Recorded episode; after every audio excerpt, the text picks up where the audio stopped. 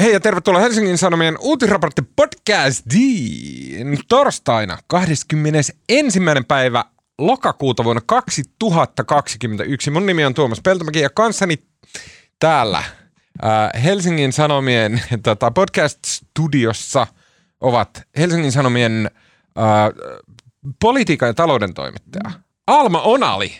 Tämän podcastin äh, väliaikaishosti. äh, tota, hei Alma.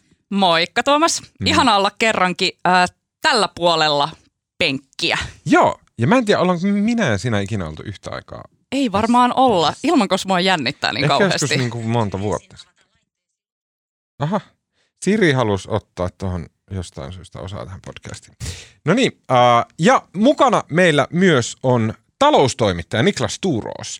Helsingin Sanomain visiotoimituksesta. Hei Niklas. Tervehdys vain. Äh, mitäs teille kuuluu ja mitä pahaa te olette tehneet sanomayhtiöllä, että ette ole tällä viikolla syyslomalla? Joo, no siis mä kyllä kyselin syysloman perään, mutta ei mulla kyllä mitään sellaisia oo.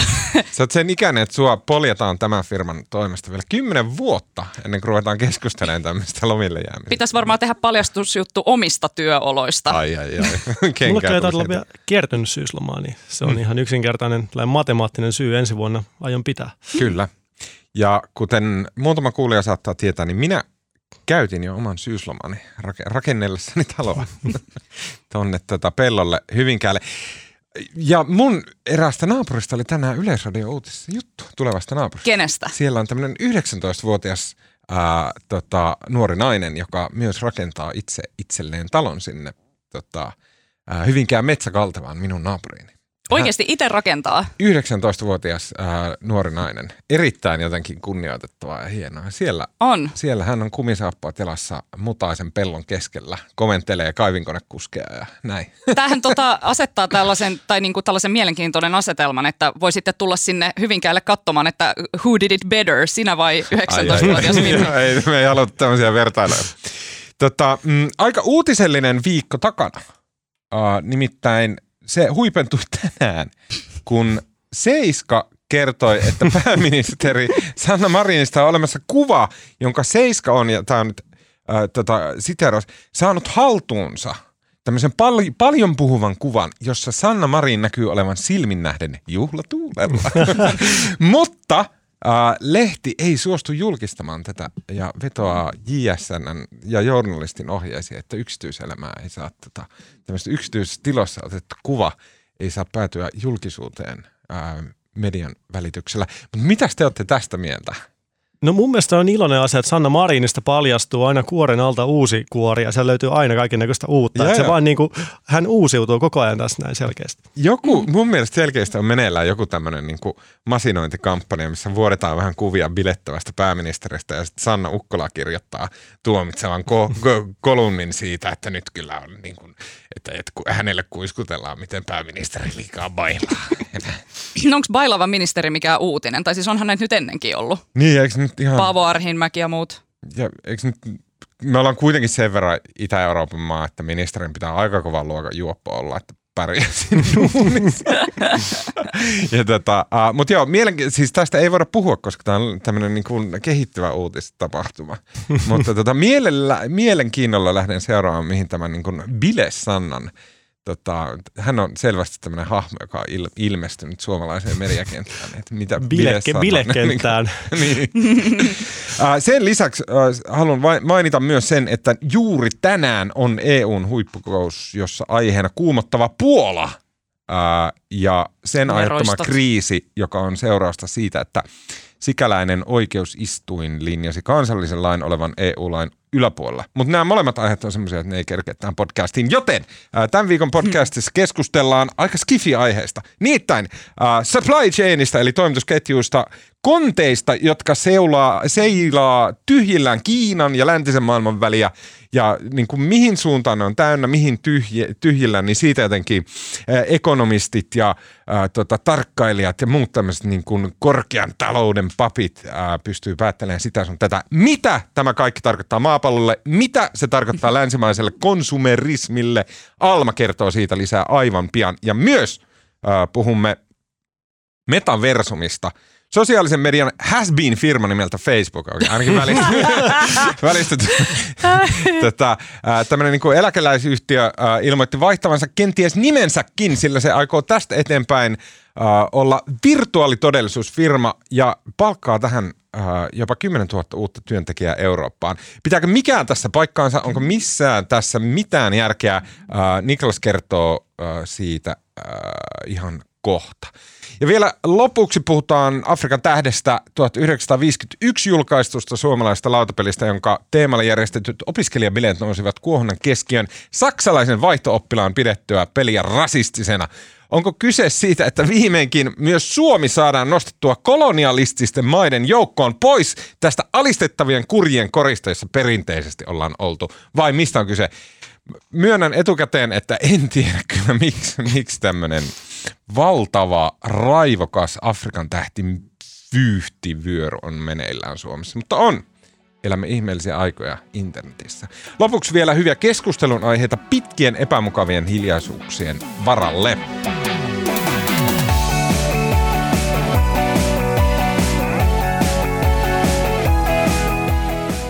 Kun korona pandemia iski maapallolle, niin heti ensimmäisellä viikolla, ja tarkistin tämän äh, katsomalla vuoden 2020 alkuvuoden juttuja, niin silloin ruvettiin ennustelemaan, että tällä on jonkinnäköisiä vaikutuksia siihen, että miten tämmöiset ympäri maailmaa semmoisina niin kuin näkymättöminä lonkeroina, ketjuina, syy-seuraussuhteina, sopimus, sopimusnivaskoina ää, elä, elävät toimitusketjut, supply chain on tämmöinen niin kuin oma alansa, että miten ne natisee, nitisee, pärjää, katkeilee ja että miten tällä voi olla merkittävä vaikutus siihen, millä tavalla ensinnäkin tämä pandemia sujuu ja miten, mikä vielä tärkeämpää, millä tavalla siitä pandemiasta ponnistetaan pois. Tämä on hyvin tämmöistä niin kuin jotenkin talousteoreettista ja tieteellistä ja tämmöistä niin kuin jotain myös semmoisen metatason ää, niin kuin, ää, niin kuin talousasiaa, mutta, mutta se konkretisoituu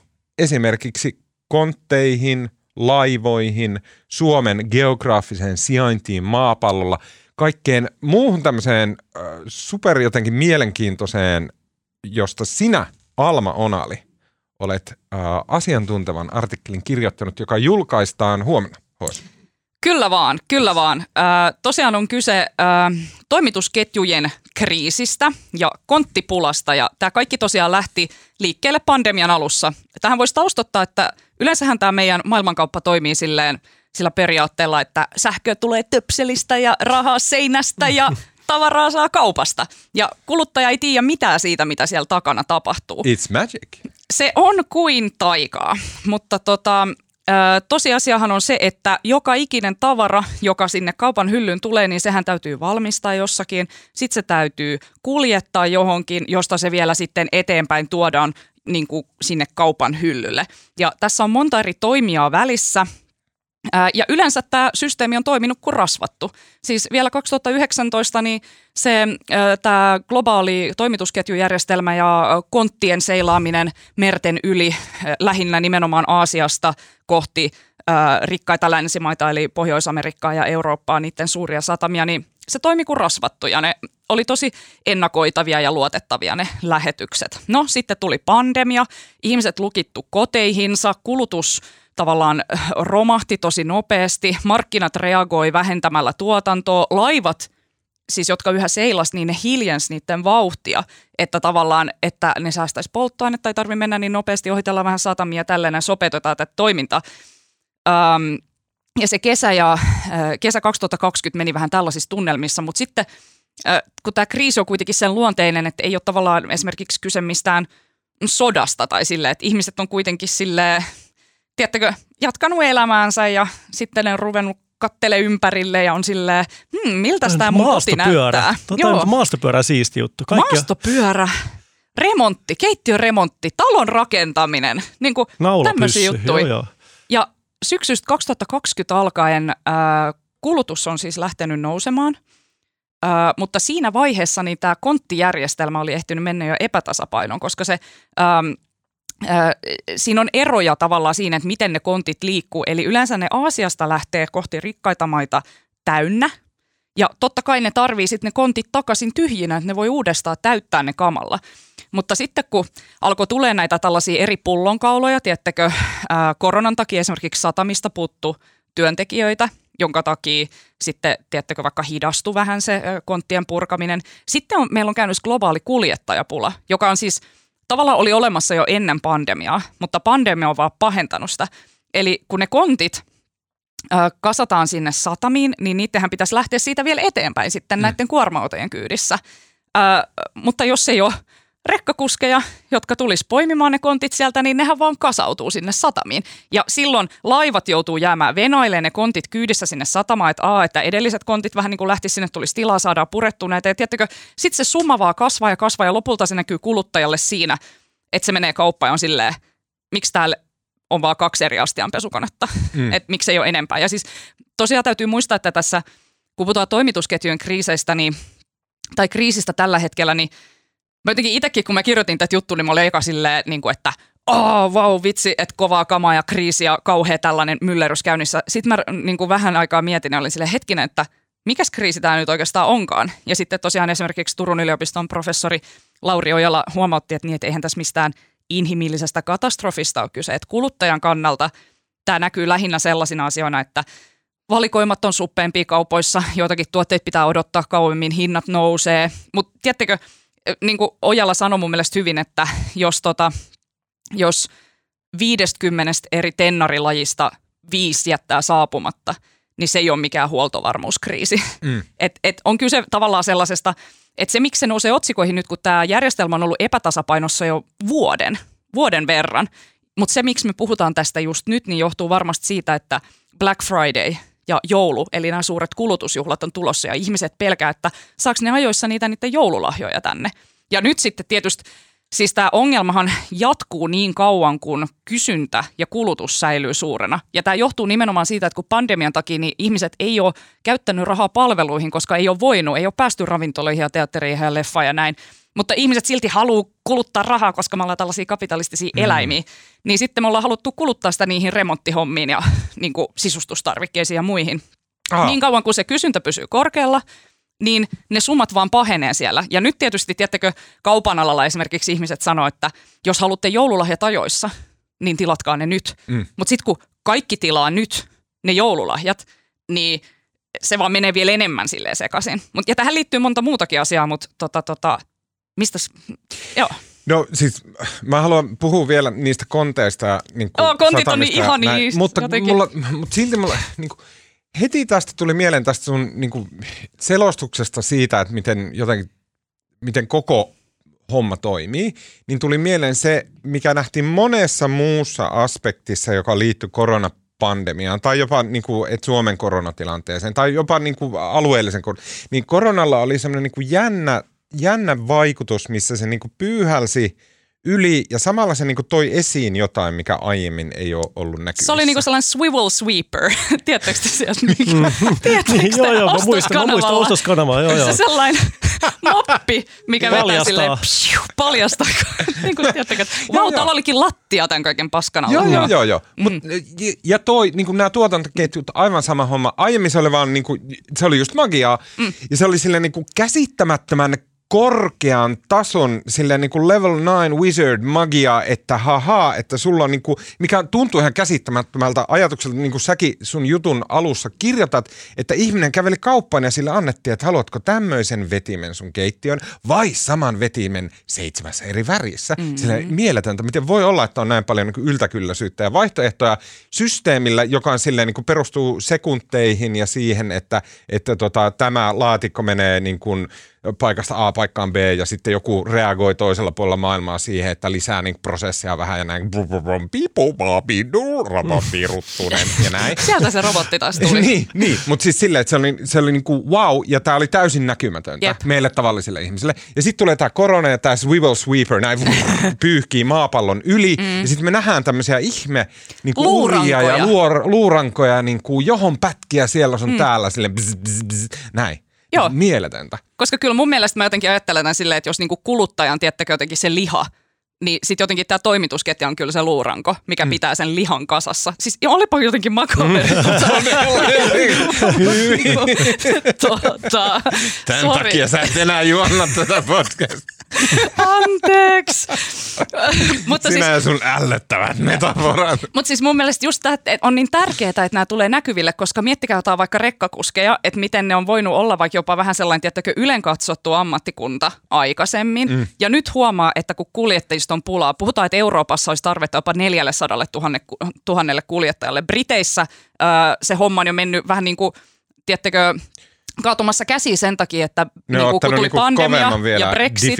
leveli. Joo, joo. Niin. Et kun pandemia tuli, no monet ulkomaiset työntekijät läks omiin kotimaihinsa, tiedättekö, kun halusi olla lähellä perhettä, ei tiedä mitä tapahtuu. Sitten tuli Brexit. Nämä tyypit ei pääse enää takaisin sinne Britteihin. Mm. Ja sitten varmaan ne on tässä vaiheessa silleen, että no en halunnutkaan tulla teidän vitsi fish and chips maahan, mut, mut senkin kämylit. Tosi mielenkiintoinen kysymys itse asiassa se, että kun jos nyt tulee uusia tyyppejä alalle sen takia, että siellä niinku tarvitaan lisää, niin mitä tapahtuu sitten, kun tämä suma on purettu? että vaihtaako se Raksalle vai mitä he tekee? Ei kun ihan vaan, jos se kysyntä on niin korkea, että 400 000 ihmistä tarvitaan ja siis kun se pula oli jo ennen pandemiaa, mm. ja niin kuin sille, että no toisaalta jos, jos tämä maailmantalous vaan jatkaa tätä kasvua, niin kyllä niille hommia varmastikin riittää. Ja se, että, että että kun se kysyntä kasvaa, siis tällä hetkellä siinä maailman vesillä, niin joka ikinen purtilo, joka vaan pinnalla pysyy, on siis vesillä, kuljettaa niitä kontteja. Mm. Et se tulee kyllä niin kuin jatkuu vielä pitkän aikaa. Ja sitten tässä on vielä tämä ongelma. Kato, tämä liittyy nyt tämä kuljettajapula kanssa näihin öö, niin kuin väestörakenteen muutoksiin. Siis alalta eläköityy enemmän ihmisiä kuin mitä sinne tällä hetkellä tulee. Eli siellä niin kuin ilman pandemiaa ja muutakin olisi niin kuin tämä ongelma. Ja sitten ne vaatimustasot nousee, koulutus- ja vaatimustasot kuljettajille, että ei voi vaan olla sille, että kuka tahansa voi hypätä rekan, tiettekö, rattia lähteä ajelemaan, vaan niin kuin se koulutustaso vaatimukset kasvaa ja joissakin maissa sun täytyy niin kuin maksaa siitä, että sä voit kouluttautua rekkakuskiksi, mikä on niin kuin sillä, että en mä tiedä kuinka moni haluaa välttämättä sille aina investoida sit siihen niin paljon.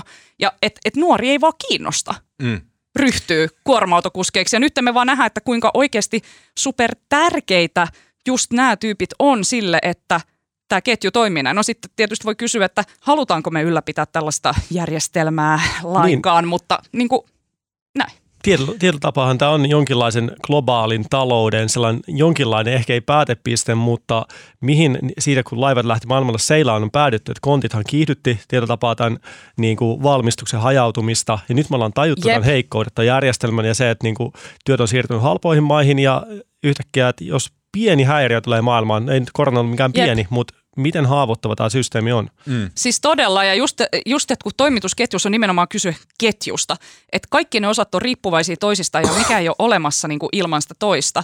Eli jos yhdessäkin kohdassa rupeaa vähän joku homma prakaa, tiedättekö, yhteen satamaan, vaikka Yhdysvalloissa, alkaa kerääntyä vähän liikaa niitä kontteja ja niitä ei saada sieltä nopea liikkeelle, se heijastuu heti no ei nyt heti, mutta sille pikkasen viipellä se heijastuu sinne koko ketjuun. Ja sitten niin jokainen osa, tietty, alkaa nitisee ja natisee. Ja, sit mm. se ei, niin kuin, ja sen takia tässä kestää tosi pitkän aikaa ennen kuin se palautuu takaisin siihen niin kuin taianomaisesti sä, toimimaan systeemiin. Pystytkö avaan sitä, että mun ymmärtääkseni, voin olla kyllä nyt todellakin väärässä, mutta että niin kuin, kun me puhutaan tuo, toimitusketjussa, niin eihän me silloin puhuta vaan siitä, että joku väsää jossain Kiinassa jonkun mekon ja sitten se niinku tulee la, siellä kontin pohjalla tänne ja sitten joku hakee sen kauppaan ja se myydään. Me puhutaan niinku silleen koko siitä hommasta, missä niinku se nappi tehdään tuolla ja sitten se nappi ommellaan eri paikassa ja sitten joo, joo. kankaat tulee täältä ja sitten niinku sen kankaan värjäys tapahtuu jossain niinku mm. eri maassa vaikka ja näin. Et me puhutaan sen niinku helvetinmoisesta häkkyrästä. Just näin. Kyllä, ja kyllä. Siis, jos ajattelee vaikka niin sähköpyöriä, se on hyvä mm. esimerkki. Siis voi olla, että menee, niin kuin, nyt jos haluat tietynlaisen sähköpyörän, niin menee 22.4, että sen saa. Koska, joo, joo. koska tällä hetkellä niin kuin Shimano, Komponenttipula niin, niin, niin Shimano, joka valmistaa niin kuin vaihteistoja ja komponentteja, mm. niin he ei saa akkuja. Mm. Ja akut taas tehdään tietystä raaka-aineesta, tietystä komponenteista, taas jossain aivan muualla. Mm. Et se on niin kuin hyvä esimerkki, että Taiwanissa taas tehdään niin kuin pyörän rungot, valmistaja tekee siellä lähes kaikki rungot, ja osat tulee sinne, sitten se koko pannaan siellä, kuljetaan tänne. Mutta niin tavallaan se on niin kuin hajautunut todella laajalle alueelle. Mm. Joo, joo, kyllä just näin. Ja sitten just se sirupula näkyy siinä, että vaikka sirupula ei välttämättä johdu toimitusketjujen niin kuin, kriiseistä, vaan siellä on ka- moni muita juttuja. Tiedättekö, että tehtaita on syttynyt tulee ja kaikki tällaisia. Että, niin kuin, tapahtuu kaikki ihmeellisiä asioita. Minkä, ja sitten, että uusia tehtaita ei ole rakennettu tarpeeksi. Siruja tahdotaan enemmän kuin ikinä, ja se kysyntä ylittää tarjonnan sille mega paljon. Sen takia ei ole autoja, sen takia ei ole pleikka vitosta, tiedättekö, kaikkea tämmöistä, koska niin kuin ne kaikki, niin, kaikki asiat tolleen vaikuttaa toisiinsa. Sitten mä halusin vielä sanoa tuosta, minkä sä nostit tuossa äsken vähän jo esille, että, että, että niin kuin näistä konteista ja tämä konttiliikenne ja miten se on vaikuttanut maailmankauppaan. Mun mielestä oli kiinnostavaa, että kontit ilmeisesti keksittiin siis joskus 30-luvulla – joku tyyppi oli silleen, että hei, kun tehdään tällainen standardimittainen peltiloota, niin vitsi miten mm. kätevä tässä on viedä kamaa. Mutta ne otettiin vasta kunnolla käyttöön 50-luvulla. Ja nyt kun miettii sitä 50-lukua ja sitä, mitä tähän päivään asti on mennyt, niin oletteko te kuullut ikinä sellaisesta ilmiöstä kuin The Great Acceleration? Mm, en. Suuri kiihdytys. Sillä viitataan sellaisiin erilaisiin – sosiaalis-taloudellisiin prosesseihin, mitä on ollut toisen maailmansodan jälkeen käynnissä maailmassa. Ja kun katsoo niitä eri käppyröitä, tiettäkö väestön kasvu, Joo. Äh, kulutuksen kasvu, muovin tuotannon kasvu, kaikki nämä on niinku sellaisessa eksponentiaalisesti ja kasvavassa se käyrässä. Se on se great acceleration. Kaikki kuluttaminen, luonnonvarojen kuluttaminen, mutta myös niin kuin inhimilliset prosessit, niin niiden määrä on niin kuin lisääntynyt eksponentiaalisesti. Niin mun mielestä tämä konttien tulo silloin 50-luvulla, vähän niin kuin muovin tulo 50-luvulla, niin ne tavallaan niin kuin ei ole sillä sattumaa, vaan ne on niin kuin kaikki vaikuttanut siihen, että mm. tämä suuri kiihdytys on tapahtunut. Ja siis tämä, tämä on uskomatonta, että miten paljon se kontti liikenne tavallaan on kasvanut vielä ihan viime aikoina. Mä kirjoitin tänne jotain lukuja ylös, että vuonna 1997 niin kuljetettiin 50 miljoonan teun ver- verran kontteja. Ja TEU viittaa siis konttiyksikköön. Kontteja on kahdenlaisia, on 20 jalan kontteja ja 40 jalan kontteja. Yksi mm. teu on yksi 20 jalan kontti. Ja tota, tota, vuonna 2017 150 miljoonaa konttia, eli kolme kertaa enemmän kuin tota, tai kolminkertaisesti verrattuna sinne vuoteen 97. 2017 150 miljoonaa, 2020 225 miljoonaa mm. teota. Että se on niin kuin sille jotenkin, se vaan kasvaa ja kasvaa. Mm. Mutta toisaalta nyt niin kuin käänteisesti, eikö se, että se toimii näin, että meillä on tämmöinen supply chain, joka, joka pyörii näiden konttien varassa vähän niin kuin verisuonet ympäri maapalloa, mm. niin eikö tämä ole se mekanismi, joka myös niin kuin kiskoo tavallaan Kiinat ja Vietnamit ja Afrikan ja muut niin kuin köyhät alueet sitten niin kuin se kuitenkin toimii verisuonina myös sinne, että ne saa niin kuin talouskasvua ja, ja tota, töitä ja bla bla bla. Joo, varmasti. Ja onhan niin kuin kontit vaan ihan sairaan kätevä tapa kuljettaa tavaraa. Ja niin kuin, että joo, vaikka siellä on niin kuin päästöt on tietyllä tapaa isoja, niin kyllä jossain niin kuin valtavassa konttialuksessa kaman kuljettaminen on vaan tosi paljon jotenkin öö, tehokkaampaa ja myös ympäristötehokkaampaa kuin vaikka lentokoneessa mm. kuljettaminen. Et silleen, Kyllä varmaan Joo. Kiinan talouskasvu pitkälti selittyy tällä mm. konteilla. Mä haluan palata vielä tässä niin kuin, siihen inhimilliseen pointtiin, mikä sä Alma sanoit tuossa aiemmin, että kun tuli korona ja sit ei päästy käyttää niitä palveluita, ei mm. ravattu teatterissa ja ei kuunneltu konsertteja, kaikki nämä. Ja sitten tosiaan tuli se, että no sitten täytetään sitä virtuaalista ostoskoria – Mm. Tuossa on mun mielestä jotain tosi mielenkiintoista. Miksi, toi, miksi ihminen on tämmöinen otus? Hakee niin. sitä niin kuin, Turvaa siitä. fiilistä siitä niin kuin, jonkun asian silleen se, semmoista niin kuin ulkoapäin tulevaa, helposti ostettavaa mielihyvää. Niin, mikä se, siis mä väitän, että siinä on joku perimmäinen niin kuin tunne, mitä me haetaan ja mm. ehkä meidän taipuvaisuus jollain tavalla säästää energiaa sillä ja se on niin kuin ehkä jonkinlaista laiskuutta, että me saadaan joku tunne sillä, että me annetaan rahaa jollekin mm. ja sitten me saadaan vastaan jonkinlainen tunne ja joku täyttymys. Niin. Mutta me itsekään tiedetä oikein, että mitä me haetaan silloin, kun me ostetaan asioita. Tai mm. me keksitään usein niin kuin, hyvin rationaalisia syitä ja perusteluita niille, mutta lopulta se on joku tunne, mitä me varmaan metsästetään. Mm. Mm. Se on mielenkiintoista. Ja sitten toisaalta monet pandemian ajan ilmiöt on vastakkaisia. Tulee just vaikka leipominen tai sitten niin kuin oman pesänsä rakentelu. Mehän ollaan niin ihan täysiä eläimiä kaikki niin että et oman pesän rakentaminen silleen, äh, otetaan niin keppeää vierestä ja koristellaan tämä omaa puutarhaa, mitä nyt jengi puuhaakaan. Ja se on semmoista, niin kuin se on irrallaan mistään globaaleista niin kuin virroista ja muista, että se on semmoista omaa hyvin pientä nyhjäämistä. Mutta sitten se ei tyydytä samalla tavalla kuin silleen täyttää sitä niin kuin verkko-ostoskoria, sille ahaa, ladata sinne niitä niin kuin rojua Kiinasta. Mutta kyllä se, Ja- kyllä se maksutapahtuma on tavallaan se on niin kuin jonkinlainen vahvistusta olen olemassa, kun maksan. Niin, Niin. joo, joo. Et sillä, et Edes niinku- jotakin liikkuu, vaikka mun tunteet ei liiku, niin ainakin raha liikkuu. Niin. Ja se voi olla ehkä myös semmoinen ikäkysymys. Musta tuntuu, että mulla on semmoinen olo, että mä aina huijaan vähän jotain, että kun mä ostan jotain, niin mä silleen, niin kuin, että, silleen, että, että mä jotenkin viekkaasti silleen, että hää, mun ei tarvikaan kuin klikata tosta, niin sitten se ilmestyy mun ovelle, alright. Että jotain tässä Ei, mut kusetetaan. Se on varmaan minä, mutta se niinku, silleen, että siitä tulee semmoinen, että, että mä oon sen ikäinen, että mä oon tottunut, että jos mä haluan paketin keksejä, niin se on, niin kuin, että se on vaikeaa ja haastavaa pitää liikkua ja pyytää äitiltä rahaa. Ja, niin kuin, että se, on, se on hankalaa. Ja sitten kun se on tolleen superhelppoa, niin se tuntuu silleen huijaukselta. Mutta mä en kyllä harrasta yhtään nettisoppailua. Mä oon joutunut niinku ihan jotkut pari asiaa ostaa netin kautta ja sekin on mun mielestä vaan ihan hirveätä. Mulla on kauhean epäluottamus jotenkin siihen järjestelmään. Musta tuntuu, että mä oon tosi oikeastaan, mä oon välillä niinku miettinyt sitä, että mä oon, äh, että se mistä mä saan täyttymystä on se, jos mä löydän jonkun tosi siisti käytetyn kaman jostain kirpparilta ja mä oon mm. silleen yes, että Joo, nyt niinku, että se yhdistyy mulla tähän kier- kierrätykseen ja kiertotalouteen ja kaikkiin tällaisiin asioihin. Että sitten taas joku sellainen, mä, mä en niinku jotenkin, öö, jostain syystä mulla on niinku sellainen, että mä en luota siihen, että jos mä tilaan netistä jotakin, niin mä oikeasti saan sen, mitä mä halusin tai mm. muuta. Että, et mä, mä en tunnista yhtään tota mielihyvää siitä niinku nettiostoskorin täyttämisestä, vaan se on mun mielestä oikeastaan jotenkin tosi, niinku oikeastaan aika kauhea ajatus. Niin. mä tein, tos, äh, kun mä olin, äh, se itse asiassa oli ajottu just Raksavapaan alkupäähän. Mä ostin älyttömimmän asian, mitä mä oon ikinä ostanut internetistä. Mä ostin ähm, 48 muovipurkkia Amerikasta. Mitä? Joo, ja mä maksoin niistä että 60 euroa. Se Mitä a- sä laitat niihin No, muovipurkkeihin? kun ne on samanlaisia muovipurkkeja, mitä on kaikissa YouTube-kokkausohjelmissa, semmoisia amerikkalaisia mm. jänniä, semmoisia, kun ne on niin kuin muovipurkkeja, ne on niin kuin ammattikeittiö muovipurkkeja, ne on, niin kuin, ne on älyttömän hyviä, ne on tosi isoja, niin kaikkiin käy niin kuin eri kokoisiin purkkeihin samat kannet, ja ne stäkkääntyy hyvin jääkaappia tälleen. Niin Noita saleja mainostetaan ostosteivellä heti Swivel Sweeperin jälkeen. Joo, sieltä mä ostin ku- 60 eurolla muovipurkkeja.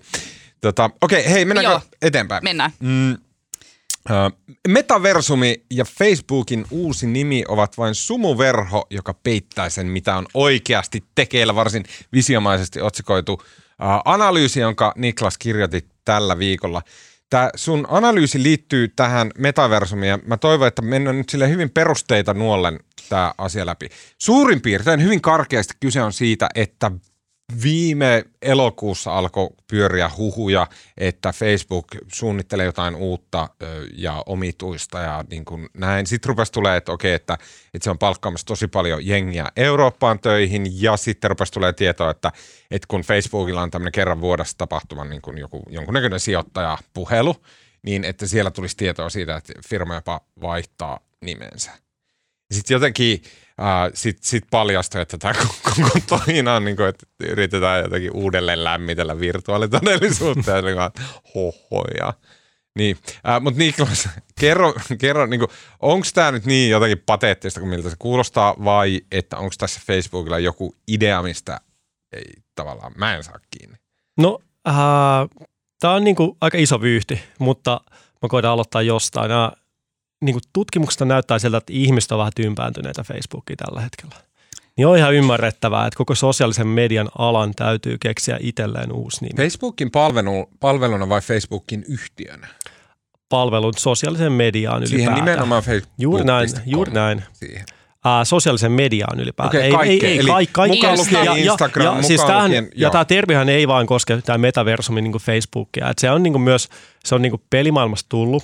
Ää, katoin itse asiassa Google-hakuja tuosta niin viimeisten vuosien ajalta. Se on viime keväänä pompsahtanut ja se on tullut pelien kautta ja se on ihan ymmärrettävää, koska kyse on niin kuin metaversumi eli jonkinlainen virtuaalitodellisuus, missä voi niin kuin elää, olla, kuluttaa ja tota, nyt niin kuin ilmeisesti moni yhtiö teknologia-alalla on tajunnut, että hei, että jengi, jengi niin vähän ärsyttää toi sosiaalisen median termi, että otetaan uusi termi käyttöön ja saadaan ihmiset innostumaan ja saadaan niin kuin myytyä samaa vanhaa kamaa, mutta niin kuin eri nimellä.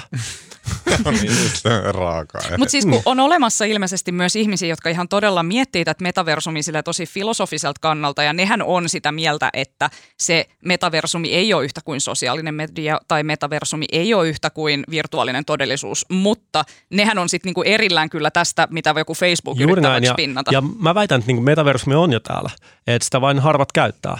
Ja esimerkiksi niin kuin Epic Gamesin niin kuin Fortnite hyvä esimerkki, mistä Travis Scott veti keikan tuossa niin keväällä tai pari vai oli kolme keikkaa, mutta sai niin kuin miljoona, miljoona yleisön siellä. Ja tota, ää, tavallaan niin kuin, sitä asiaa voisi katsoa sillä tavalla, että jos Facebookilla on lähes kolme miljardia käyttäjää, niin minkälaisia käyttöliittymiä nämä käyttäjät on tottuneita käyttämään. Teksti aika helppo, jengi saa lukea, kuvat aika helppo, tai kiva katsoa, videot on aika helppoja ääni, mutta kuinka moni näistä käyttäjistä on oikeasti valmis meneen hiippailemaan jonnekin kolmeulotteiseen pelimaailman kaltaiseen tilaan, niin mä, mä, mä en niin usko tähän niin visioon siinä mielessä. Mutta se kuulostaa kivalta, se kuulostaa jotenkin sillä että vau, että me hypätään täysin uudelle tasolle tässä sosiaalisessa mediassa. Tämä ei ole enää samaa vanhaa, mihin te olette tympääntynyt, vaan tämä on jotain aivan uutta. Ja niin kuin tietapaa mä näen tämän jonkinlaisena niin kuin yrityksenä tavallaan lannata sivuun ne kaikki ongelmat, mihin ihmiset on tympääntyneet ja mm. aloittaa puhtaalta pöydältä. Ja sen takia varmaan Facebook haluaa itselleen uuden nimen.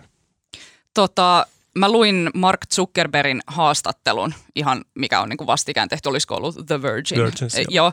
Ja, ja siinä tämä Zuckerberg niin kuin avasi jotenkin tätä ideaa, että mikä tämä metaversumi voisi olla. Että se olisi jotenkin silleen, että kuvittele vaikka sitä, että olette nyt kyllästynyt tässä pandemian aikana kattelen niitä mm, niin kuin pikkupylpyröitä jossain Teamsissa ja niin kuin kyllästynyt siihen, että te ette näe ketään kasvokkain ja kaikki tapahtuu sellaisella litteellä 2D-näytöllä että kuvittele, jos voisitkin mennä etäkokoukseen niin, että sinulla olisi tilan tuntua ympärillä, että sulla on jotkut VR-lasit tai jotkut tällaiset, mm-hmm. ja sit sä, sulle tulee se tilan tuntu, sä näet ne sun työkaverit vaikka tälle ympärillä, ja sä voit katsoa, että aa, siinä on se Tuomas siinä vasemmalla ja, ja Niklas siinä oikealla, ja musta tuntuu niin kuin me oltaisiin samassa tilassa, että kuinka tämä voisi parantaa sitä kokemusta siitä sosiaalisuudesta, ja sitten se kanssa puhuu sitä, että koska metaversumissa jotenkin on se idea, että, että sä voit niin kuin jakaa myös sitä omaa näkymästä tavallaan muille, niin sitten jos mä olisin silleen, että mulla olisi vaikka silleen mun jostain tiedostoista mä kaivaisin silleen, no tässä on nämä kolme näkymää, mitkä mä haluan Niklas sulle näyttää,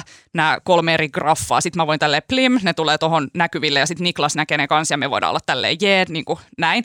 Ja tota, kun mä kuuntelin, mä silleen, että joo, kyllä tässä voisi olla niin kuin jotain järkeä ja voisihan se tehdä sellaista niin kuin etätyöskentelystä kivempää. Sitten mä luin, että se Zuckerberg sanoi, että uh, we call this the infinite office. Ja mä olin silleen, mitä helvetti, ikuinen toimisto. Ei. Mitä helvettiä.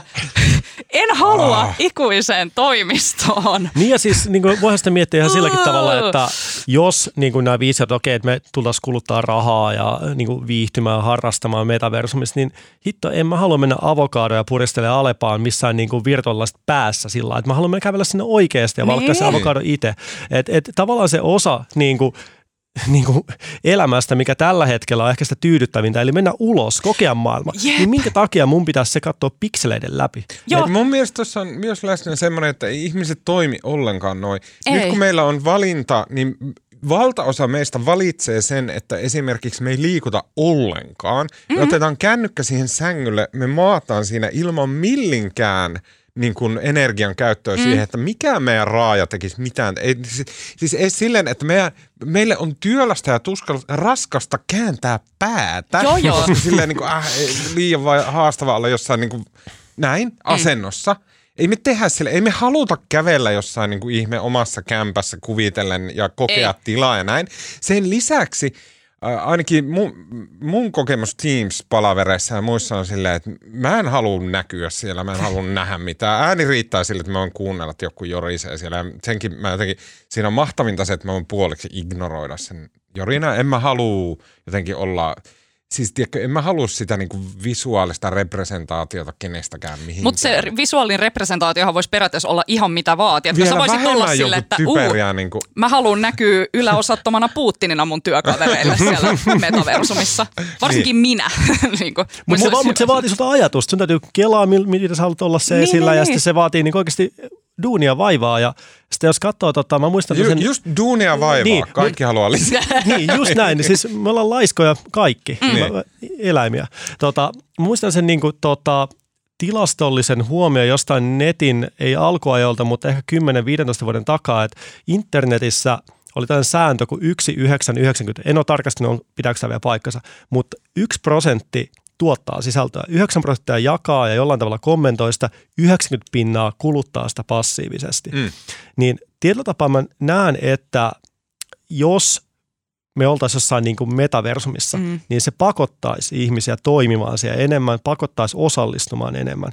Ja mä uskon, että suurin osa jengistä ei ole valmiita halua. o- osallistua. Ei vaan halua. Me halutaan olla niin kuin samalla lailla, kun me katsottiin ennen niin kuin kaapelitelkkari, me alettiin sohvalla. Halutaan niin kuin oikeasti ottaa telkkari päälle ja katsoa, mitä se tulee. Joo. Et, niin kuin, en mä usko ollenkaan sellaisen, että me halutaan niin kuin pelaa jotain sosiaalista mediaa. Ja, ja siis jotenkin järkyttävin tässä on just se, että nyt joku Facebook on sitten silleen, että se mitä ne haaveilee on se, että ne tavallaan luo sen koko platformin sille mm. metaversumille, jonka sisään sitten muut yritykset voi luoda palveluille ja muita. Niin tämähän on just tämä, mistä säkin kirjoitit siinä sun kommentissa, että tämä on vaan tällainen Facebookin täysin suuruuden hullu maailmanvaltiusunelma. Että ne on silleen, että me ollaan se metaversumin pohja ja kaikki muut tulee sinne. Sitten mä niin mietin myös tässä, että kun puhutaan metaversumista ja tästä, että kuinka metaversumin sisälle muodostuu oma talouskupla, tai tiettikö, että siellä on ihan oma taloutensa sitten, missä ihmiset vaihtaa asioita rahaa vastaan. Ja öö, puhutaan yrityksistä, mutta silleen, että missä on politiikka? Missä on politiikka metaversumissa, varsinkin jos se tulee yhä enemmän sinne, jos se, tämä pitää paikkansa, mitä sä sanoit, että yksi prossa tuottaa, niin ketä ne on, ketkä ne tuottaa, mm, ja mitä ne siitä saa? Mm. Tässä on mun mielestä tosi isoja Ja keitä, kyssäreitä. keitä Facebook sit nostaa. No just tässä näin, ja Niin. millä, millä periaatteella se nostaa? Mutta niin. tosin, siis mä oon sen verran boomer, että tota, äh, mä myönnät sen. vuonna 2004 opiskellut Glasgow Universityssä tota, Humanities and Advanced Technology Instituteissa virtuaalitodellisuusmaailmoja. ja tota, opiskellut, äh, mun, mikähän sen kielen nimi oli? Se oli joku tota, niin 3D markup language, jolla niin kuin, niin kuin luodaan tämmöisiä, niin kuin, tai niin kuin kuvataan 3D-maailmaa ja ja bla bla bla. Ja tota, silloinkin se oli, se oli jotenkin semmoista super myötähäpeällistä semmoista, niin kuin, että ah, täällä nämä niin kuin jotenkin hikiset vastenmieliset haisevat nörtit niin kuin kehittelee jotain tämmöisiä aivan huuruisia fantasioita jostain niin kuin eri todellisuuksista, jossa he saa olla, tiedätkö, lihaksikkaita adoniksia, saa pillua oikealta ja vasemmalta, natkena häpeä. Ja, si, mutta siihen liittyy tuommoinen niin kuin leima semmoista jotenkin, että se on semmoista niin kuin nörttien puuhastelua ja niin kuin Zuckerberg on selke, selkeästi niin kuin samaa jotenkin kastia. Niin kuin, mä- mun mielestä, mä näen tämän asian näin. Mutta mutta mä oon melkein aina kaikista tämmöisistä, että no ei, niin mä oon aina väärässä ja sitten se tapahtuu ennen Ei, pitkään. tämä todellakin Mutta tapahtuu. mut tämä tapahtuu, Niin. niin. tapahtuu Niin. Aasiassa tällä hetkellä. Jos Niin. katsoo, mistä tulee metaversumin haut Googlessa, ne tulee Kiinasta. Mm. Siellä jengi pelaa, ne Ei tulee mikä myös ihme, Koreasta. jengi haluaa pois jostain Joo, Kiinasta, niin. mä en syytä ja, niitä. Joo, ja siis niin kuin, jos se oikeasti se maailma siellä, niin kuin, lähdet himasta ulos, on On se, niin mitä kuin, se on. Se on siellä. Niin kyllä sä oot hitto paljon mieluummin siellä niin kuin digitaalimaailmassa. Todellakin. Mä ymmärrän hyvin. Se on niin kuin eskapismia. Mäkin vanhana pelaajana ymmärrän tosi hyvin. Siis kyllä mä mieluummin katoin teininä niin kuin auringonlaskua Vovis kuin auringonlaskua, tiettäkö, IRL mm. jossain Kuusankoskella. Mm. No okei, okay, oli 50-50, 50-50. Melkein yhtä hyvät oli Vovi Vovin ja Kuusaan auringon nousut. Mutta Ja sitten se, mä, mä oon aiemminkin tässä podcastissa mainist, maininnut semmoista jutusta, uh, jo, jonka otsikko oli Eat me, drink me, love me tai jotain tämmöistä. Se, siinä käsiteltiin esimerkiksi sitä mm, semmoista niin digila- digitaalista minuutta. Ja mun mielestä digitaalinen minä kanssa, just mä muistan, että sieltä Glasgow Universityssä puhuttiin tästä, että miten niin kuin, ihmiset tulee tulevaisuudessa representoimaan itseään avatareina. Ja se kuulosti silloin aivan silleen niin pöliältä, että huhuja, että mitä Mut, nämä niin kuin hikiset nörtit täällä puuhailee. Ja sitten sehän on täysin totta. Se- ja sitten sit se, että äh, se artikkeli, se Eat Me, Drink Me, Love Me, niin äh, mä postaan sen linkin jonnekin, niin siinä, siinä se pointti oli se, että kelatkaa niinku ihan esimerkin vuoksi vaikka meidän äh, pariutumiselämä, joka on ihmislajin kaikista tärkein yksittäinen, okei, niin kuin hengissä pysymisen ohella kaikista tärkein yksittäinen asia, mitä me tehdään. Se on meidän niin kuin ihmiseläimen ytimessä. Se on, niin kuin, se on puolet siitä, mitä me ollaan. Ja se on täysin digitaalista. Se on täysin virtuaalista. Se on täysin sille, että me niin kuin luodaan meidän niin kuin, mitä me mukaan ollaan, niin me luodaan se Tinderiin, Instagramiin ja sitten sitä kautta tulee se, että no hei, olisiko tämä mulle kumppani. Eli joku tämmöinen niin elä, elävän olennon aivan ydin prosessi on jo täysin siirretty digitaaliseksi. Niitä ei yritty, yritetty siirtää sinne, en mä tiedä kuinka hyvin se sitten lopulta toimii. Mut jos Koska me niin me ollaan kuitenkin jos niin... me katsottaisiin maailmaa, jos me oltaisiin alieneita ja me katsottaisiin, miten ihmisapina lisääntyy, niin alien katsoo sitä, okei, että, että aluksi ne hoitaa sen niin kuin mitä, melkein loppuun asti digitaalisesti, niin kuin jossain mm. ihme virtuaalimaailmassa, jossa ihmisiä, ihmiset on niin kuin, äh, Tinderissä ja Instagramissa ja sitten siihen niin kuin, äh, lisääntymishalukkuuteen vaikuttaa se, että miten coolisti ne osaa ilmaista näin. itseensä ja näin. Että kyllä ne niin kuin nörtit oli oikeassa ja tämä tapahtui. Ja sille, että jos, sen, jos avaa silmänsä tälle, niin se on totta. Me, meidän minuus, me ihmisinä ollaan tosi isoilta määrin jo täysin digitaalisia. Ollaan, ollaan. Ollaan. Kavereina Joo, me ollaan Joo, joo. lähinnä digitaalisia. Me ollaan niin kuin Me ollaan kyborgeja, niin kuin toista. Donna Haraway sanoi jo 80-luvulla. Ja, Niin. ja mun mielestä niin, mitä sosiaalinen media on tehnyt, se on valjastanut tämän meidän ihmisen perustarpeen todella hyvin. Siis mehän koko ajan halutaan olla haluttavia Mm. sosiaalisesti, seksuaalisesti ja myös mahdollisten työnantajien silmissä. Ja sitä me tehdään tuossa sosiaalisessa mediassa. Me estetään, me eletään tosi mielenkiintoista elämää, syödään kivoja annoksia, pidetään hauskaa, ollaan hyvän näköisiä ja ollaan kiinnostuneita oikeasta asioista. Ja tavallaan me siirretään meidän identiteetistä iso osa sinne jollekin platformille, jota taas sitten niin ohjataan sellaisilla voimilla, mistä me ei tiedetä mitään. Mm.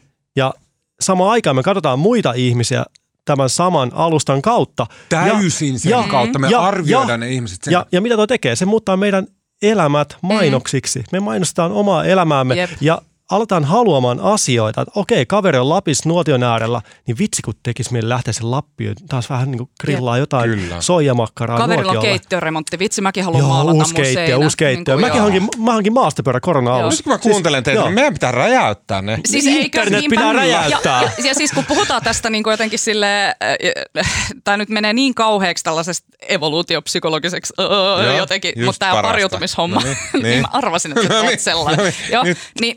Nyt alistetaan ne naiset, no niin. Sitten jos kuitenkin ajatellaan, että mikä se on se haave siitä, you, will- you will meet a tall dark stranger, tietenkin joku mysterious näin, niin eikö kaikkein eniten mysterious ole sit just Mm. Ja- se, ja- joka ja- ei ole somessa lainkaan missään? Kyllä, se voi olla vaikka pottunokkainen online. Se on haluttavaa. Et pitäisikö sun poistua, virtuaalitodellisuudessa. Insta- pitäisikö sun poistua Instagramista ja nostaa sun pisteitä Tuomas? kyllä, kyllä. Ei, mutta siis mä haluaisin vielä, luo, se, kun mä mietin tätä metaversumin juttua tässä ennen kuin me tultiin tänne studioon, niin sitten mulle nousi, tiettäkö, koska kauhukuvia on helppo kuvitella ja niin kuin dystopiat kaikki liittyy tosi olennaisesti. Tämä metaversumi on niin kuin just niin sellainen niin kuin sillä veitsenterällä, että onko se utopia vai dystopia. Niin tota, tuli vaan mieleen sellainen, että mutta entä jos tosiaan se metaversumi rupeisikin toimii niin kivasti, että kaikki ihmiset jotenkin, no toisaalta just pakotettaisiin tavallaan liittymään sinne ja yhä suurempi osa meidän elämästä olisi siellä metaversumissa, niin eikö se lopulta voisi jopa johtaa sellaiseen tietynlaiseen ekoradikaaliin maailmankuvaan, missä ihmiset vie vähemmän tilaa aktuaaliselta luonnolta ja Naulan ympäristöltä? kantaa. Siinä vaiheessa, kun luonto on Niin. tuhoutunut, meillä ei ole enää mitään jäljellä. Meidän on pakko olla siellä niin kuin jossain kapselissa. Niin. ja sitten me ollaan siellä kapselissa ja siellä ulkopuolella siellä. raunioissa joku pieni, tiettekö, juttu alkaa taas vihertää ja joku niin kuin ydin ö, gerbiili Wow, tulee on esille sieltä. Ja, Mutta kyllä mä uskon, että tässä tietynlaiset voimat, voimat maailmassa tällä hetkellä työntää, jotka nuorisostahan iso osa jengistä niin pelaa Fortnitea, ostaa siellä vaatteita, mm. käyttää oikeasti isoja summia, koska mm. niin kuin, se tapaa, on se, niin. mikä on se sosiaalinen ympyrä. Se on se, niin, jep. Mutta mut Oh, kyllä tuossa on, niinku, tässä on, tässä on monta hyvää puolta. Niin kuin, Niin. tai myös niin kuin sillä Niin, että ei, ei se Ei. vain niin kuin paha asia. Ei, ehdottomasti. Siis itse just vanhana irkkaajana ja pelaajana pidän todellakin siis sellaisia niin kuin virtuaalisessa maailmassa solmittuja ihmissuhteita vaikka tosi merkityksellisinä mm. ja aitoina. Että ei se mun mielestä vähennä sitä, vaikka ei ikinä nähtäisi jotenkin sille ruumiillisesti. Mutta jotenkin tähän liittyy mun mielestä vaan jotenkin sellaisia niin kuin synkkiä transhumanistisia, tiettekö, ö, haaveita jotenkin sellaisesta, että lopulta ihminen pääsee ikuisiksi ajoiksi irti tästä hikoilevasta lihasäkistä ja niin kuin kohottuu sinne korkeammalle singulariteetin tasolle. Ja... Mm, kuulostaa ihan Black Mirrorilta. Niin, niin, siis niinpä. Ja sehän on ihan tuossa nurkan takana. Mä haluan nyt sanoa vaan ääneen se, että mä vastustan, että joku vitun Zuckerberg niin kuin kontrolloi koko sitä tulevaa todellisuutta, jossa me vietetään koko meidän elämä, kun me ollaan niissä kapseleissa tuhoutuneen maailman keskellä. Niin se, niin Missä ei saa näyttää nännejä ollenkaan. Joo, niin just näin. Kyllä. Se, missä niin kuin Metaversumi, jossa ei ole olemassa Abu nännejä. al-Baghdadi saa mestata Napa jengiä on. oikealle ja vasemmalle, mutta kukaan ei saa näyttää nänniä. Niin, oh, ei. Mun mielestä Suomen pitäisi ensinnäkin jotenkin varustaa itselleen niin Kansallinen paljon, metaversumi. siis ensin paljon aseita, tankkeja ja kaikkea näin, jolla me pystytään, ei kun oikeita, jolla me pystytään niin kuin kaikki tämä hullutus. Ajatelkaa, jos sulke- sodat muuttuu virtuaalisiksi. No se olisi hyvä. Se Niin, olisi hyvä. eikö. Sen jälkeen Sanna Marin perustaa tota, uh, metaversumin bile.org, jolle kaikki voi rekisteröityä. Se, syö, se lyö kaikille käteen LSD-lapun ja Oculus Rift uh, tota, lasit ja sen jälkeen se on party time 24-7. Näin. Okei, okay. uh, mennään eteenpäin. Mm, kun, uh, tota, kun tota, ei kun, vaan, uh, vi, milloin tämä oli? Tällä viikolla. Tällä viikolla, viime viikolla, tällä viikolla. En tiedä. Uh, jostain uh, Iltalehti-niminen firma uh, alkoi myllyttää. Mä, mä nyt syytän täysin Iltalehteä tästä, koska mun mielestä niillä oli isot jutut siitä, että joku, siis se, se, se kuulostaa niin tyhmältä, joku random saksalainen vaihtooppilas oli postannut Instagramiin, että Suomessa on tota, kuukausi sitten ollut opiskelijabileet, missä jengi on pukeutunut Afrikan tähtipelin rosvoiksi, ja ilmeisesti joku oli sen lisäksi smaragdi. Ja tota, äm, sitten tämän äh, saksalaisen vaihto-oppilaan mielestä tämä oli ilmeisesti jotenkin vähän kyseenalaista, että tämmöinen peli on. Ja niin kuin mun mielestä tämä ajatus on ihan hyvin ymmärrettävä. Tämä vaihto-oppilas oli itse niin tummaihoinen ja ilmeisesti äh, hänellä saattoi olla jotain niin afrikkalaistaustaa perheessä. Ö, Nyt täytyy tähän vaiheeseen tarkentaa, että se alkuperäinen video, tämän vaihto-opiskelijan video, mä siis katoin sen silloin, kun se tuli äh, Instagramissa vastaan. Ja hän siis sanoi, että opiskelijat olivat pukeutuneet äh, kolonialisteiksi tai siirtomaaherroiksi ja orjiksi. Okei, okay, mutta eihän Muistaakseni. se ei pitänyt paikkaa. Ei niin, niinpä niinpä. Eli tässä oli tapahtunut joku tällainen, varmaan niin. joku tällainen rikkinäinen puhelintyyppinen tilanne, missä ilmeisesti tällä vaihto... Siis mä en oikeasti tiedä, mutta niin kuin selvästi hänelläkään ei ole ollut niin kuin tarkat tiedot siitä, mitä siellä fuksiaisissa on tapahtunut. Just Mutta näin. kuitenkin, että se hänen, hän, ei siis, hän ei siis syyttänyt ihmisiä siitä, että ne on pukeutunut joksikin siniseksi pelinappulaksi, vaan hän oli silleen, että täällä on siirtomaa-isänniksi pu- pukeuduttu, vaikka ei oltu. Eli Joo. niin kuin, tu, koska tässä on ihmisiä, jotka on ensinnäkin nuoria ihmisiä ja, ja, niin kuin, ja myöskään meillä on niin kuin heidän kanssa ollut tekemistä eikä tietoa, niin mä niin voisin nyt niin kuin positiivisesti olettaa, että hän, hänellä on kerrottu ohimennen, että Suomessa on tämmöinen vanha-aikainen peli, jossa on tällainen Afrikka niin kuin. Ja sitten joku on sanonut, että no joo, että, että jengi pitää sitä niin kuin aika rasistisena. Ja, Mehän ja, ei tiedetä, onko me ei se tiedä, tapahtunut. niin, ei tiedetä, mutta Niin. voisi vois kuvitella, että Niin. tässä on olemassa joku ihan järkevä selitys, joka on jotain muuta kuin, että joku random saksalainen on yhtäkkiä niin kuin vaan ruvennut syyttämään kaikkia suomalaisia rasisteiksi. Et siinä, niin kuin, varmaan tällä tavalla se ei ole mennyt, vaan että siinä on joku ihan niin kuin ymmärrettävä humaani, silleen niin kuin kaikki on fiksuja ja kivoja selitys. Näin, okei. Mutta sitten Iltalehti jostain syystä alkaa myllyttää tätä äh, silleen, että niinku, okei, tästä tehdään juttu, että okei, että mm, tämmöinen saksalainen vaihto-oppilas on postannut jotain tämmöistä someen. Ja sitten kaikki jotenkin ignoroi sen, että siellä pyörii koko ajan semmoinen kuva, jossa on silleen 6-8 niin fuksia, mitä 19-vuotiaasta mm. niin kuin juuri ja juuri nippanappa aikuista ihmistä niin kuin pukeutunut omiin fuksiaisiinsa niin kuin pelinappuloiksi, pelinappuloiksi ja rosvoiksi ja ja, sit- timantiksi. ja sitten tämä kuva niin pyörii Suomen somejen ykkösenä ja sitten Iltalehti alkaa myllyttää tätä. Ja kukaan ei niin kuin missään vaiheessa pysää kysymään, että onko ihan ok, että nämä ihmiset, jotka on just täyttänyt 18, niin niiden kuvaa niin kuin raivolla jaetaan tuolla niin kuin, äh, Twitterin äh, tota, niin kuin kolonialismikeskusteluissa. Ja se on mun mielestä väärin ja kuvottavaa. Ja näin. Ja sitten koska niin kun, kun Iltalehti julkaisi sen ensimmäisen jutun, niin kaikki muu media oli silleen, että no okei, okay, wow, tulipas isolla tämmöinen juttu ja näin. Ja sitten alkaa se, mikä mun mielestä niin kuin tuhoisin mekanismi, mikä on median sisällä. Ja se on se, että seuraavana päivänä il, se juttu menee Iltalehen ykköseksi. Kaikissa muissa kaikki muut toimittajat. Sehän ei ole vaan Iltalehen vika kyllä, vaan kyllähän se on niinku, vaan ei, jotenkin se kun- yleinen... Niinku, Ei kun mä, mä, niin. mä selitän tämä, että miten tästä tulee kaikki, kaikkien vika. Se, se menee Iltalehen ykköseksi se juttu. Kaikki muut toimittajat sille valpastu, että okei, toi meni ykköseksi. Vitsi, niille varmaan sataa niin kuin lukijoita ihan hulluna. Mutta sitten, että tämä on tosi näästi tämä aihe, että ei me nyt niin kuin, ei, ei tehdä tästä. Näin. Sitten seuraavana päivänä Iltalehti tekeekin toisen jutun samasta ajasta, niin jatkojutun. Ja sitten me nähdään, kun oho, sekin meni ykköseksi. Ja sitten jengi jakaa sitä raivillaan. Kaikki muut toimittajat kaikissa muissa mediassa sanoo, että no vitsi, että Iltalehtihän tässä niittää aika lailla tätä lukijaa ja näin.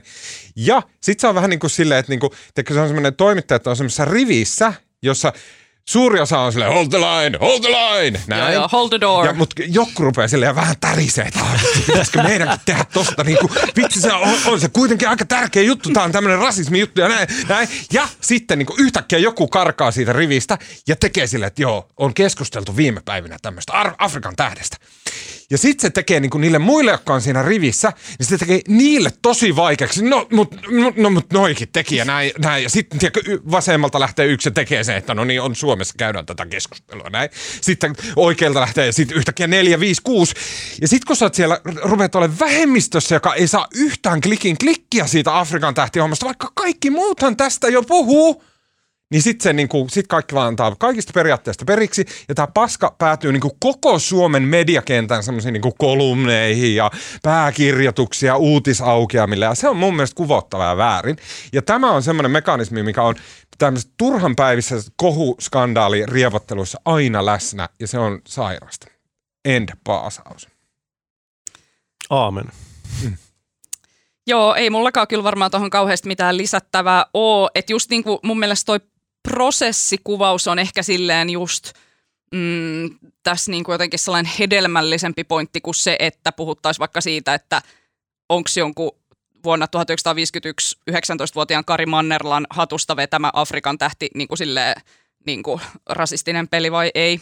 Siis kolonialismin, kolo, kolonialistisen maailmankuvan tekelehän se on. Mm, ja niin kuin, että sellaisenaan, ja voidaan varmaan kaikki se tunnustaa ja tunnistaa, että näin se, Se on on. niinku samaa genreä kuin Tartsanin seikkailut. Mm. Joo, joo. Ja sitten niinku, et, mut, mut just toi, että, että jotenkin se äh, niinku mediaketjun toiminta tässä on mun mielestä kans ollut liioteltua. Et jotenkin ei tarttisi jokaiseen Twitter- tai Instagram-vääntöön just lähteä tavallaan journal... tai, Mut- jo, ei, nyt ei voida puhua melkein edes journalistisesta prosessista. Mutta mut tässä niin kuin, tavallaanhan tästä tulee ilmi se sama logiikka, millä sosiaalisen median algoritmit on viritetty, kun Mm. ihmiset niin kuin, jotenkin ne raivostuu jostain. Mm. Niin ihan yhtä lailla se vanha mediakin toimii samalla logiikalla, kun saadaan vähän niin kuin ärsytettyä. joo, joo. Ja tässä on niin kuin ne kaksi ääripäätä. On niin kuin tavallaan, että joku teki väärin jossain. Mm. Ja, niin kuin, tai, tai sitten, että mitään ei saa sanoa enää. Niin tämä on niin kuin nämä kaksi päätä Joo. ja kummatkin päät niin kuin suuttuu ja ah, ihana soppa ja kylläpä tätä on nyt taas kiva syödä. Ja kun siitä on niin paljon helpompi vääntää kuin jostain niin kuin, öö, tavallaan vaikeimmista asioista. On helppo vääntää jostakin, mikä osuu johonkin tällaiseen identite- identi- identiteettipoliittiseen tota, öö, saumaan, koska tavallaan silloin sä voit heittää jonkun oman henkilökohtaisen tunteen tai mielipiteen siihen. On paljon vaikeampi osallistua vääntämään vaikka siitä, että no, mitä siellä EUn taksonomiakeskustelussa nyt käy. Niin kuin sille, että ei se ole sellainen, että ihmiset on sillä nyt klikkaan ja kommentoin, vaan niin kuin, että tämä on se, missä voi klikata ja kommentoida, koska Afrikan tähti ja rakkaat lapsuusmuistot, siis sehän on ihan paska peli, siis sehän on ihan raivostuttava Mm, peli. se on kiva peli. Ei se on niin huono niin kuin kerta, no ei huono, mutta niin kuin, että raivostuttava kertakaikkisesti. Mun mielestä oli... Mutta niin. mut mä haluaisin vaan sanoa sen, että niinku, nimenomaan tässähän on kyse, että ei ole kyse siitä, että tämä olisi nyt jotenkin tärkein uutinen tällä viikolla, vaan se on vaan se, että tähän on helppo ottaa kantaa ja nämä tällaiset identiteettipoliittiset aiheet herättää paljon huomioon. Mä muistan, mä kesällä kirjoitin sellaisen Matt Damon-kolumnin, mikä tota, aika herätti sitten paljon keskustelua ja se oli ihan sellainen, että mä roiskasin sen tälle hetkessä menee. Aa, joo, ja mä olin luin sen. silleen, että Se oli tosi et- paska, kun... Tiedättekö, että mä en ollut oikeasti edes silleen, mä olin vaan silleen, että no pistetään nyt tuutata tämmöinen tästä ulos. Enkä ajatellut asiaa edes sen, tiedättekö, enempää, vaan tälleen, että äh, mä ajattelin, että on tärkeämpikin asia. Mä en ole mistään jutusta saanut kesällä niin paljon palautetta mm. kuin siitä. Se oli ihan hyvä. Ja sillä, että, että, niinku, että, että joku siinä oli, tiettäkö, sellainen, että vielä viisi, viisi päivää myöhemmin, kun tuli niinku palautetta siitä. Ja siihen oli helppo tarttua, koska olin maininnut muutaman tällaisen hyvin tulenaran termin siihen, kuten valkoinen heteromies. Niin tota, ää, viisi päivää myöhemmin vielä niinku ihmiset halus vängätä siitä mukaan. Ja mä oon silleen, että onko tämä teidän mielestä tämän viikon tärkein asia, koska mun mielestä ei ole. Mm. Ja tässä niin kuin mun mielestä nimenomaan tässä koko Afrikan tähtikeskustelussa niin jotenkin jää jalkoihin ää, sellaiset asiat kuin esimerkiksi todellinen etninen ää, tota, profilointi ja syrjintä Helsingin yliopistolla, josta Valtteri Parikka kirjoitti tällä viikolla, kun on etsitty opettajaa, ö, täyttämään islamin opettajan määräaikaisuuden paikkaa muistaakseni. Ja sitten siellä oli niin kuin suoraan kerrottu, että he ottavat yhteyttä vain hakijoihin, joilla on suomalaiset sukunimet, koska he haluavat, ö, ö, että tämä opettaja olisi tavallaan tälleen niin kuin sekulaari. Ja sehän niin kuin on aivan täysin käsittämätöntä, mm. koska niin kuin, ensinnäkään sä et voi kenenkään nimestä päätellä kenenkään uskonnollista suuntautumisesta tai, mitään muutakaan suuntautumista. Ja toiseksi vielä se, että ne sanoo sen ääneen että me oikeastaan nimien perusteella nyt lähettiin näitä hakijoita tästä rankkailemaan. Oliko niin, tämä siinä Valterin kirjoittamassa joo. Afrikan tähtijutussa? Ei, Valtteri ei ole kirjoittanut nimenomaan Afrikan tähtijuttua. Siis avasit joo, joo, mutta se oli, siis mä avasin sen jutun, mä en lukenut sitä loppuun. Ei, Valtterin pointti on nimenomaan, että tämä on tärkeämpi pointti kyllä, kyllä, kuin joo, Afrikan tähtipointti. Että hän nimenomaan rinnasti sen Just. siinä jutussa, jota mä Tai en mä tiedä rinnastiko siinä jutussa, mutta Twitterissä kyllä, ainakin rinnasti. Juuri näin, joo. kyllä. Mutta toisaalta, niin kuin, jos jotain myönteistä haluaa tästä etsiä, mm niin mä jotenkin näen, että tämä keskustelu on kuitenkin, tai tässä on kyse myös niin kuin hyvistä käytöstavoista. Joo, ehdottomasti. Ja niin kuin, tavallaan se on jollain oudolla tavalla myös ilahduttavaa, että niin kuin, hyvät käytöstavat herättää näin paljon keskustelua. Vaikkapa mm. niin kuin se ikävä kyllä luisuu vähän väärin asioihin, mutta mistä tuossa niin oikeasti on koko homman ytimessä on kyse, on siitä, että miten me kohdellaan muita ihmisiä.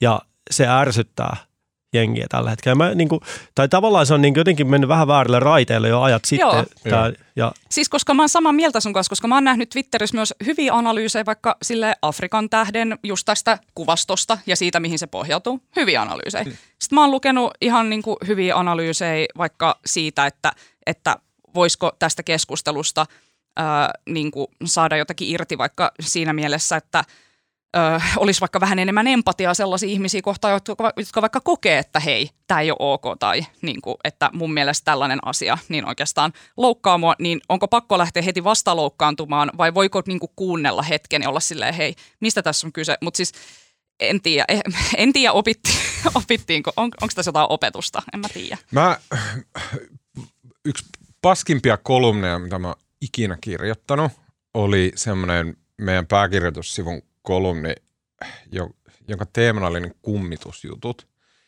Ja se, että miksi se oli todella huono, oli se, että mä yritin niin kuin silleen palstan mittaisen kolumniin puristaa sille maailman isointa ajatusta. Se on aina kolumni kirjoittamisessa tosi riskialtis muuvi.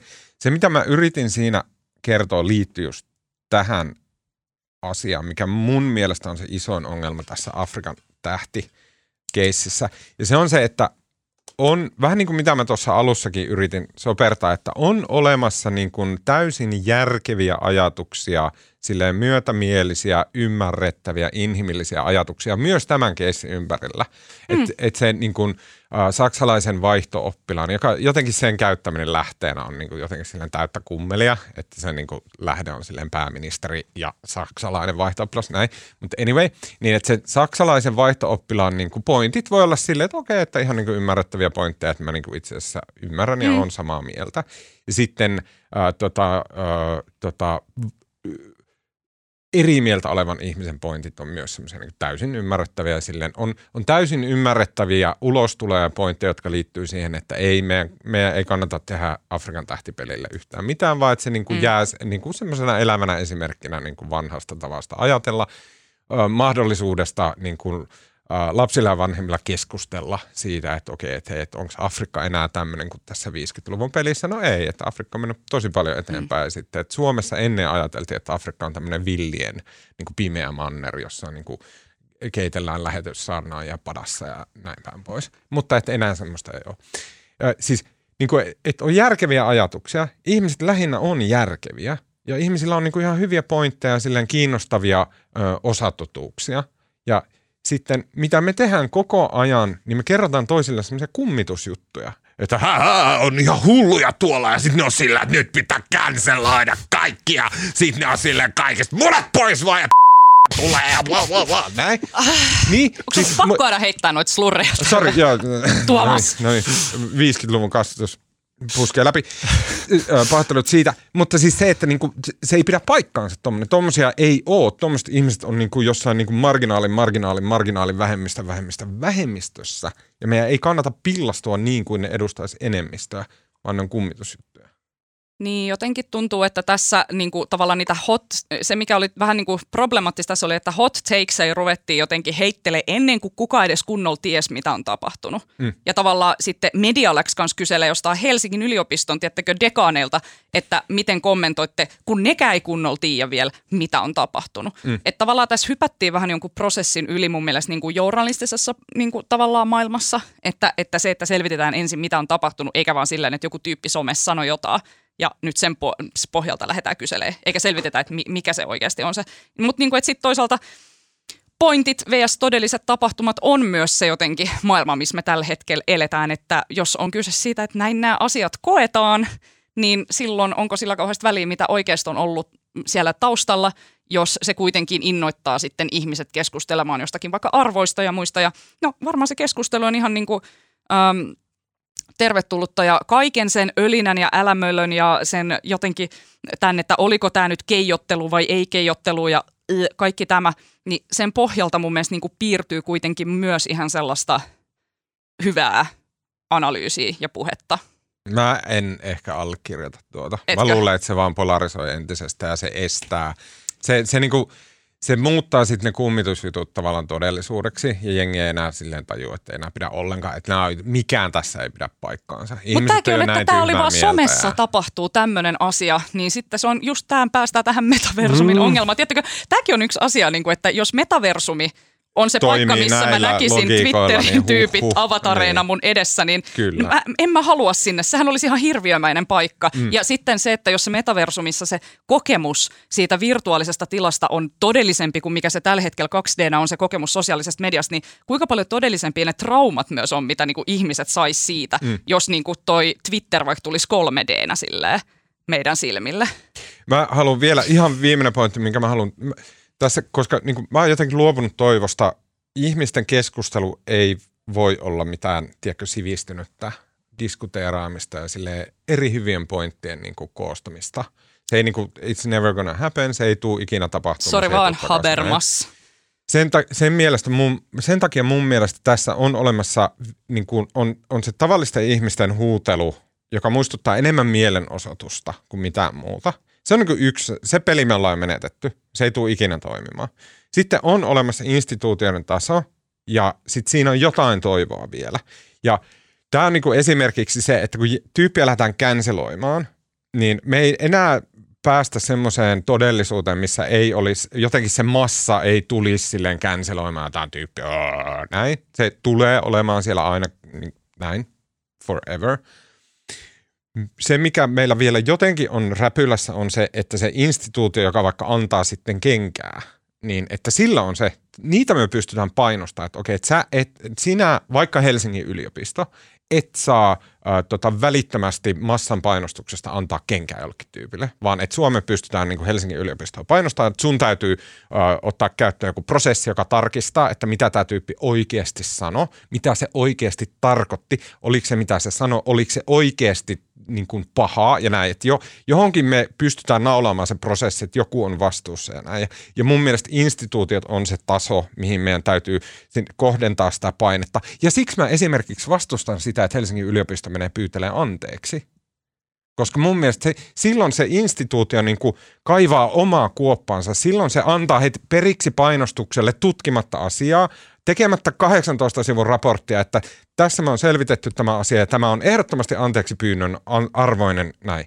Et instituutiot on semmoinen, mihin pitää, kun se niin kuin paine törmää instituutioihin, silloin se on niin paussin paikka. Sitten siihen tulee kolme viikkoa taukoa, lopputulos on raportti, jonka jälkeen tulee se anteeksi pyyntötviitti.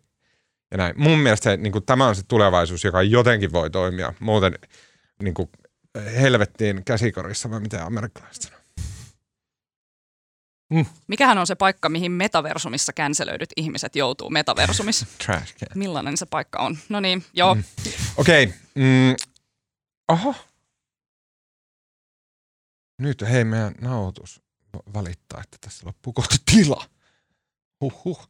Uh, Okei. Okay. Uh, tota, hei, sitten kun mm, lähdette nauttimaan lämpimistä säistä, koska semmoiset tuli takaisin tähän kesken kaiken. Ihan niin kuin Jumala taivaassa olisi tiennyt, että aion vielä tälle vuodelle istuttaa nurmikon. niin, niin tota, mm, äh, menette ehkä äh, kivalle syyskävelylle ja sitten otatte sen taskumatin mukaan ja tota, sitten otatte hömpsyä siitä ja sitten kaverille kans ja sitten samalla kerrotte jotain, tota, ähm, kerrotte äh, hänelle tarinoita ja juttuja siitä, mikä teitä on viime aikoina äh, kiinnostellut. Niin Alma, mistä puhut lenkkiseuralla? Mä puhun black metallista. Oho, kova. Siis sopii näihin syksyisiin synkkiin tunnelmiin. Ää, ää, Yle Areenassa on nähtävillä sellainen upea dokumenttisarja, neljä jaksoa, jonka nimi on Helvetti soikoon, norjalaisen black metallin historia. Se on aivan upea, tiettekö NRK, siis tyyli, mun mielestä se on varmaan jopa Norjan yleisradion niin tuottama tällainen historiikki, jossa on haastateltu näitä norjalaisen black metallin, tiettäkö, kore-ihmisiä, jotka on siis vielä hengissä, jotka ei silloin 90-luvun alun sekoiluissa menettäneet henkeä. He eivät polttaneet kirkkoja. Eikä, eivätkä polttaneet okay. kirkkoja, tai eivät ainakaan myönnä sitä enää, että osallistuivat siihen toimintaan. Se on erittäin viihdyttävää ja informatiivista katsottavaa. Siinä näkee, että, että Norjassa, mä en tiedä onko se silleen black metal vai öljy vai niiden sekoitus, joka on silleen vaurastuttanut ne ihmiset, mutta tiedättekö silleen nämä tyypit, jotka on ollut silleen mega rajuja kaksikymppisiä silleen 80-90-luvun niin taitteessa.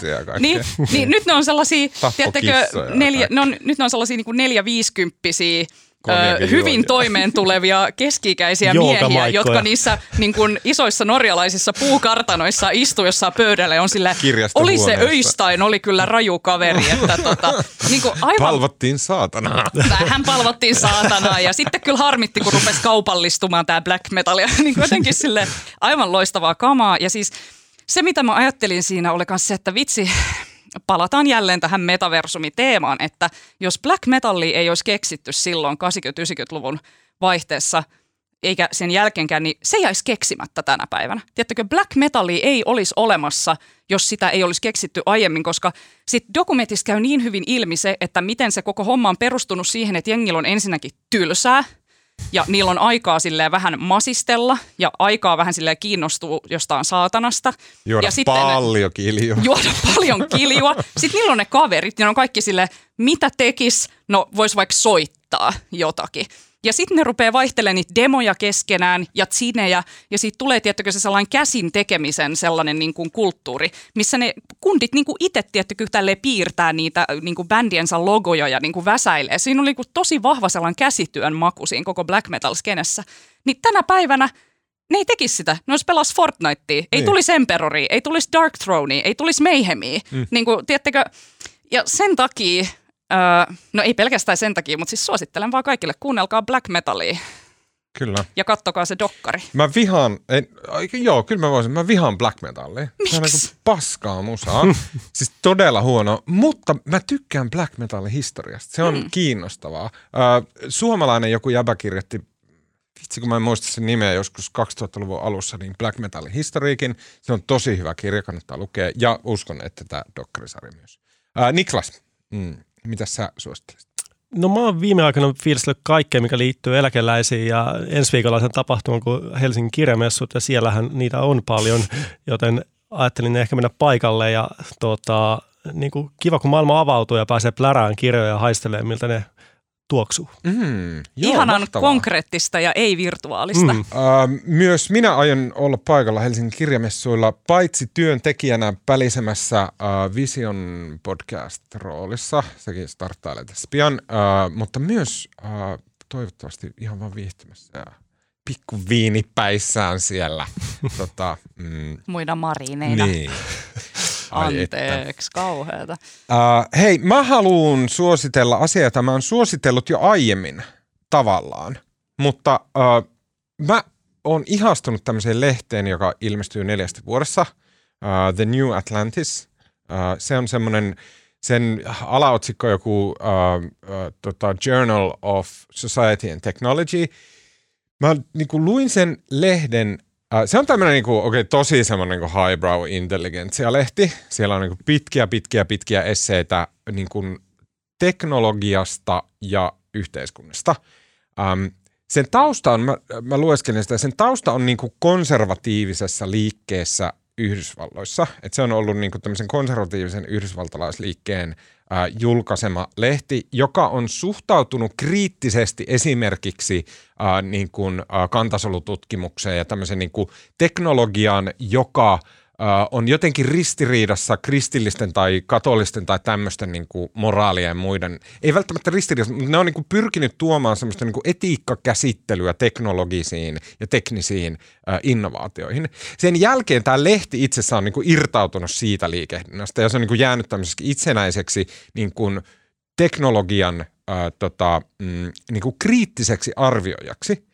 Ja sitten se, se se, niin kuin, se ei ole mitenkään erityisen konservatiivinen enää, mutta sillä on semmoinen tosi jotenkin fressi tapa käsitellä teknologiaa, koska vasta kun sen lehden juttuja rupeaa lukemaan, niin huomaat, että okei, okay, että niin, että me ollaan tosi vahvasti, me eletään semmoisessa niin kuin teknologian mahtavaa ja niin kuin kaikki on parasta ja niin kuin ongelmat ratkeaa. Siis eihän teknologiakritiikki ole niin, oikeastaan, niin. ei sitä oikeastaan ole. täällä sitä on. Ja se on tosi jotenkin uh, freshia. Mä ihan vaan yhtenä esimerkkinä, siellä oli upea juttu Uh, Can Machines Have Common Sense? Ja tämä oli jo kesän numerosta. Uh, deep Learning... Onko masinalla maalaisjärkeä? Kiitos Savon, Savonnoksesta. Deep Learning Hype misses a basic feature of human intelligence. Kirjoittaja on tämmöinen kuin William Hasselberg. Uh, ihan vaan esimerkkinä, siellä on niinku ihan mahtava kuvaus siitä, että miten me ollaan niinku päädytty semmoiseen ajatukseen, että me ollaan kohti semmoista keinoälyä, joka on niinku ihmiseen verrattavaa. Mutta sitten tämä kirjoittaja niinku kuvaa eri tapoja, että miten siellä niinku ihan niissä niinku ajatu, sen ajatuksen perusteissa on ihan semmoisia käsittämättömiä oletuksia, kuten että niinku ihmisen älykkyys olisi jotenkin vaan matemaattisesti mallinnettavissa. Siten, että miten älykkyyksiä on itse asiassa monia erilaisia ja ne kaikki on tosi olennaisia siinä, miten ihmiset ajattelee ja toimii ja miten äh, tämä keinoäly, koneoppimishomma, mikä on nyt niin kuin kaikkialla, niin se on tasan ja tarkkaan vaan yksi älykkyyden osamuoto. Se, siellä oli upea esimerkki äh, kah, äh, tota, kuvatunnistuksesta, että miten erilaista on kun kone ja ihminen tunnistaa kuvan. Jos ihmiselle näytetään ja koneelle näytetään kuvaa kahvikupista, niin äh, kone pystyy käsittämättömän hyvin tunnistamaan, että siinä on asia, jonka nimi on kahvikuppi. Mutta se, se, että mitä ihminen tunnistaa sitä kuvasta, niin se on itse asiassa ääretön määrä dataa, koska se, se ihminen käyttää siinä eri älykkyysalgoritmia kuin kone. Sillä tavalla, että ihminen näkemällä kuvan kahvikupista, niin se samalla tietää, että siitä voi juoda myös kaakaota, mutta ei oikeastaan champagnea. Näin, niin kuin, että on olemassa semmoista niin kuin, asioita, jotka on tosi dataa siitä kahvikupista, mutta jotka tavallaan ei ole olemassa ennen kuin se ihminen ajattelee. Kahvikupista ihminen tunnistaa, toisin kone ei ikinä pystyisi. Ihminen tietää, että se rikkoutuu ja se on huono häälahja. Ää, e, ää, se ää, ihminen tietää, että kahvikuppi ei osallistunut Ranskan vallankumoukseen.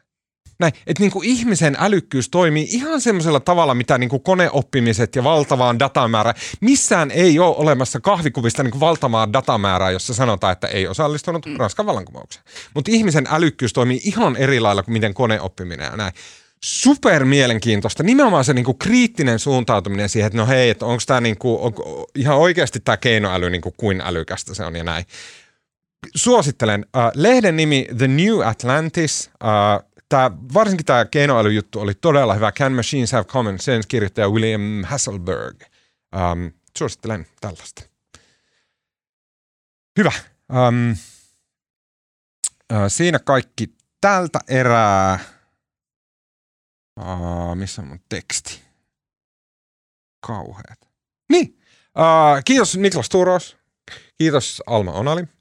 Uh, mun nimi on Tuomas Peltomäki ja ääni ja kuva ja kaiken muun mahtavan meille tekee tällä viikolla Mikko Peura. Kiitos Mikko, joka on palannut lomailtuaan uh, viikon, kaksi, kolme, ku, kaksi viikkoa näyttää Mikko tuolta. Uh, tota, hei, lähtekää meille palautetta at uutisraportti ja käykää vielä mun Twitterissä.